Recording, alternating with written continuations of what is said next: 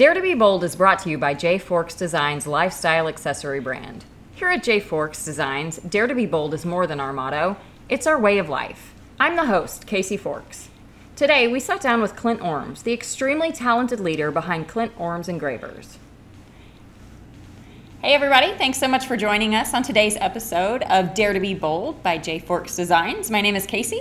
I'm here today in Ingram, Texas with Clint Orms, engraver and silversmith. Is that a correct title for you, Clint?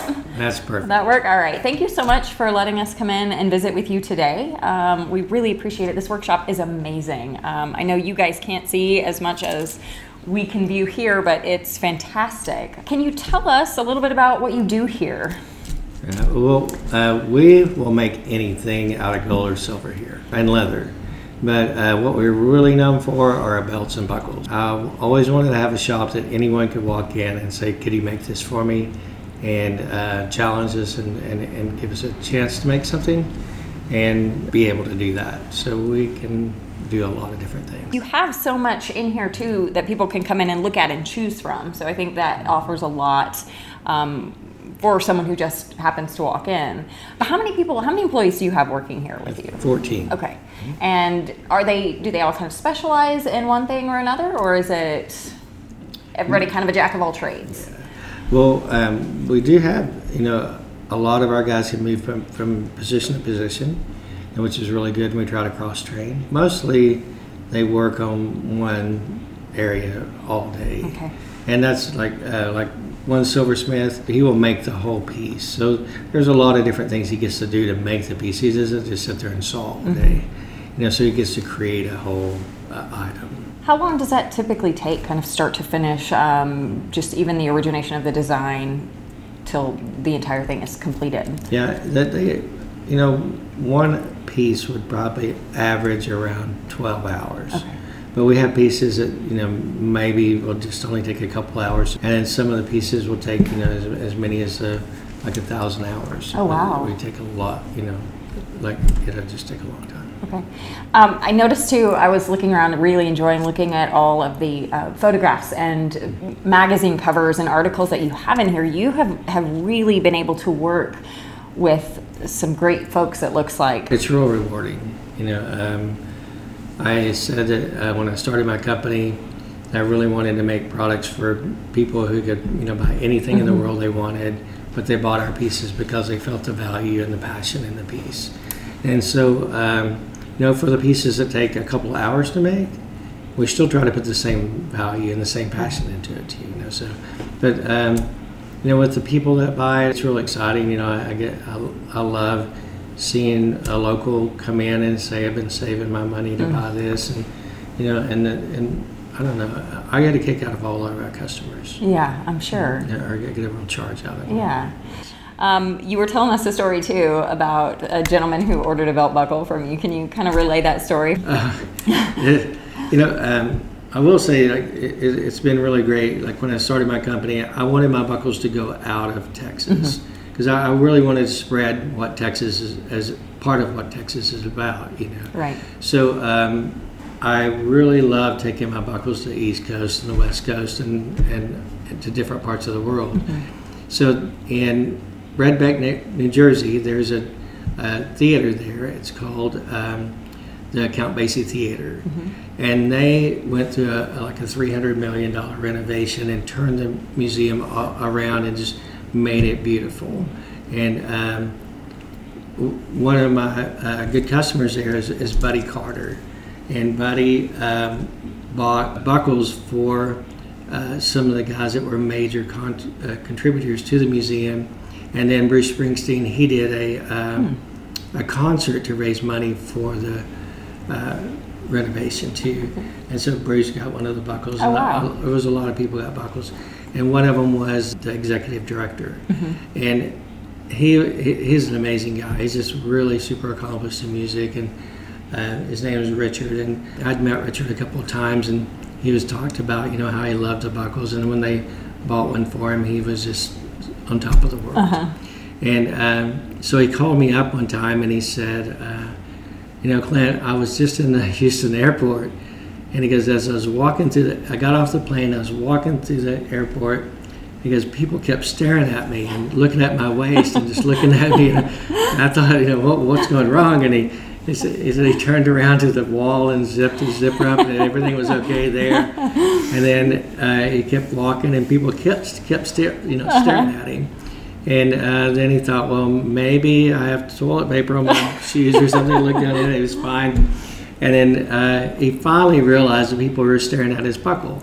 And he said, I realized that it was all all okay because they just had buckle envy. That's so funny. I yeah. love it. It's a so, great story. Yeah, it, it's really great to see these guys that, you know, um, really learn to, to accessorize their wardrobe with yeah. a buckle.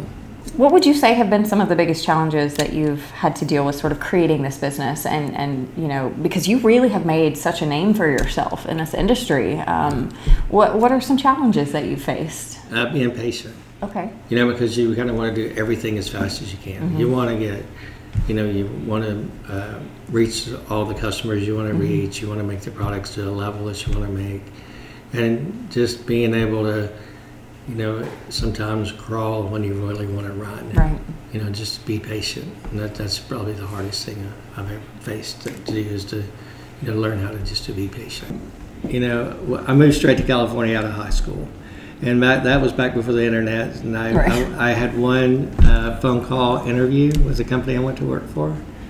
And so uh, they said they would hire me and told me to come to work. We didn't discuss salary. We didn't discuss hours, anything. I just... you know, packed up my little car and, yeah. and moved to California from Texas. And then so um, the second day after I got there, I went out to start looking for apartments. And um, I discovered that there were two price range of apartments. one was one was really expensive and one was not so expensive. But the ones that were not expensive all had missing tires on their cars outside. You know, where someone jacked right. it up the night before and they were gone. So I figured out I couldn't afford to live there because I couldn't afford to keep buying tires and wheels. So I uh, I went and uh, lied about my age at the other one because you had to be twenty-one uh-huh. to move in there. And luckily, I had a, a I D that said I was twenty-one, and they um, I I got an apartment there, and so where the cost uh, of living ended up being less than what it would have been at the other place. Yeah. So the cost of the apartment was three hundred and fifty dollars a month, and that was not nineteen seventy-seven. And um, I'd mentioned I didn't know really how much I was going to make when I moved uh-huh. there. Well, they informed me when I was um, I moved in that I'd make minimum wage, and that was two dollars and fifty cents an hour. So that was a hundred dollars oh, no. a week. And uh, so, needless to say, I really struggled there to um, make my ends meet at first because I only had like fifty dollars extra yeah. a month. It turned out a good thing that I was in my apartment at the time because they had a jacuzzi there, and and when you learn how to engrave, you slip a lot. And mm-hmm. you, what you do is you actually stab your hands. Okay. And all these little dots here where I stabbed my hand, and it's silver inside of it. Oh. So uh, every night, at least I got to come home and stick my hand in the jacuzzi. Other, I, otherwise, I really couldn't have gone to work the next day. It, you're, when you stab your hand, your hand gets really, really super sore. Oh, wow. And uh, so I stabbed myself every day for uh, at least a month. If I hadn't been, wow. you know, if I hadn't been so far away from home, and I hadn't spent so much money on deposit and first month's rent, last month's rent, all that stuff, I would have just packed up and left. You know, it was really, really hard to learn how to do this. And I knew it was going to be hard, but I had no idea it was going to be that hard.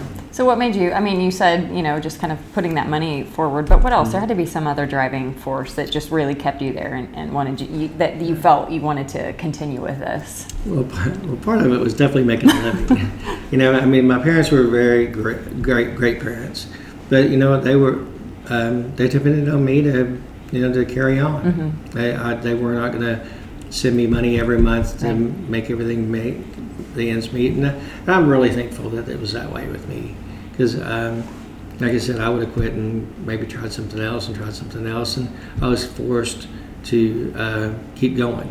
But I really had a, a passion to do this. Right. You know, I got to see the, the what it meant for someone to wear a belt buckle, and I saw the oh great, great Cowboys and Texas win buckles, mm-hmm. and you know they had unbelievable pride in those buckles, and it was something they got to put on every day, and they, they loved it. Right. It's a it becomes a part of who a person is, like really just an essential part of their being. Absolutely. Yeah. Yeah, it, it's really a, a great experience to see these guys uh, win the Buckles.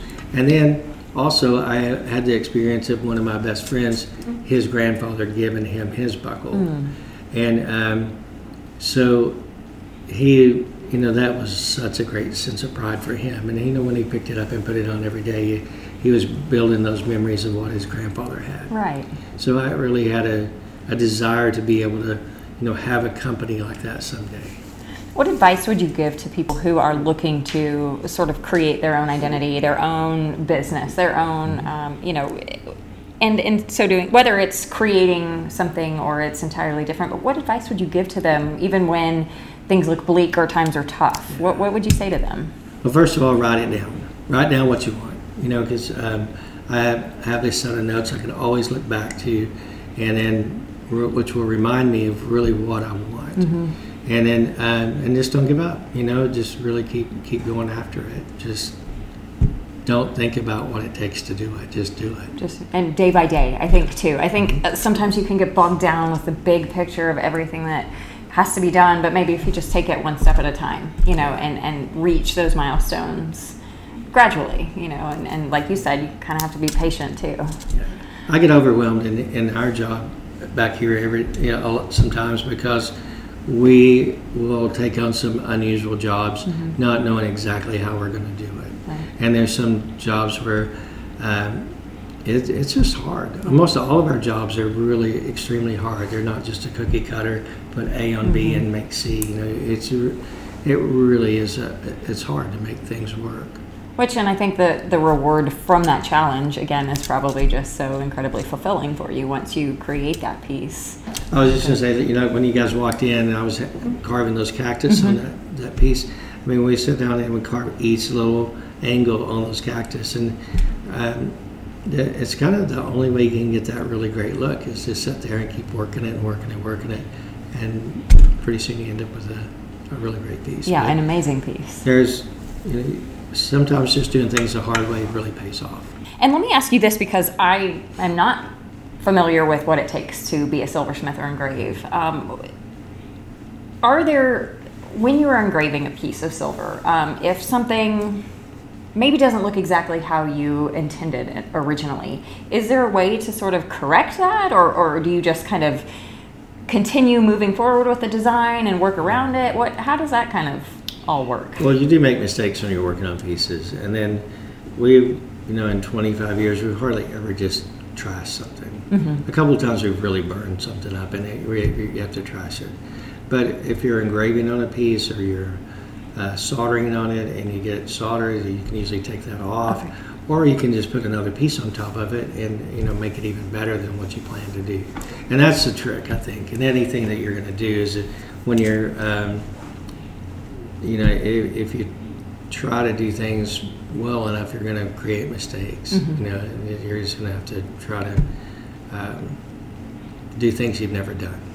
So when when we do things we've never done before, we do make mistakes. But then at the same time you do, you just look at it and think, how can I make it better? Yeah, and I think that you're touching on a point, especially for people in a creative industry. Um, you really kind of have to put yourself out there and, and take those risks and then reap the rewards then that come with it. And, and I think in making mistakes, you you learn from that and then you continue on. Would you agree with that? Is that right? Yeah. yeah. I mean, if you hear really successful people that are motivational type speakers, they'll always tell you, you know, I, I, it took me a hundred times to do this wrong and I finally got it right. Right. You know, and so, I mean, it's that way in anything.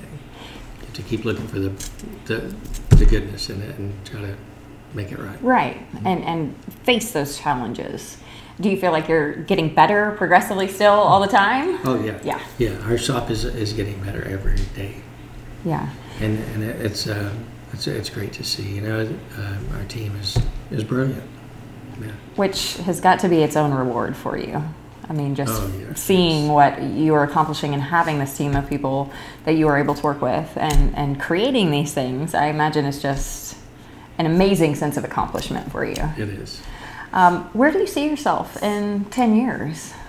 Oh, you know, uh, just um, just constantly getting better and, and making our products better. I think that you know, notoriety is coming kind of on its own. Mm-hmm. So our, our name is getting spread right. uh, really well, and I'm really happy with that. So we're, you know, we're uh, being able to reach more people, and as we, we can do that, maybe we can grow our business a little bit more.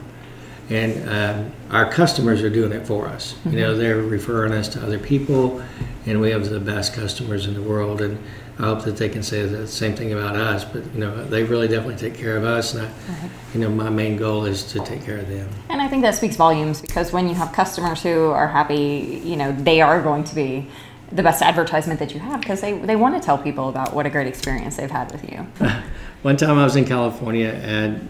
doing a trunk show in Sonoma, California, and uh, I got a call from a, a gentleman that was doing a photo shoot, and um, he said, "Hey Clint, I'm doing a photo shoot, could uh, and I'm in L A. How can I meet up with you?" So the next morning I was supposed to be in L A flying through, and I said, "Well, I'm going to be in L A at eight o'clock, and um, I don't leave until ten thirty. I could meet you at eight, you know, eight thirty." And he said, "Okay, I'll, I'll meet you there." And so I didn't know who he was or what he was doing mm-hmm. or anything. So I, I uh, got there. And um, I had Buckles with me, and I just pulled them out, and I started showing them to him. He picked out some, and I said, you know, what, what, do you mind telling me what this is for? He goes, oh, yeah, we're doing a uh, photo shoot for Cowboys and Indians. It's for um, Matt Damon and Billy Bob Thornton. Oh, wow. And he goes, they want Billy Bob to wear this buckle for the cover of it. And he said he's not going to wear anybody's but Clint's buckles. And uh, so, what a great story! So you know, it was really cool, because I, uh, you know, I knew Billy Bob was buying our buckles. I never met him or anything, and I still haven't. But for him to stand up and tell him that he wasn't going to wear that buckle, he only wear Clint buckles. I thought that was really, that's really fantastic. Cool. Yeah, and I actually saw that. That's over there, right? Yeah. Yeah, that magazine one. Uh-huh. That's awesome. I love it. All right, so somebody who's listening to this or watching this right now, um, and they are interested in finding out more about you, what's the best way for them to do that? You know, I just you can go on our website and find all the information there. Okay. And it's just Clint Orms dot com. We have a, a Instagram page. Okay. It's Clint Orms Buckles, and we have a Facebook page too. Great. So, I mean, if you want to follow us on those things, you can kind of see some of the latest things we've made. Great. Well, thank you so much, Clint. I really appreciate you meeting with us today. Oh, you're very welcome. Thanks for having me. Absolutely.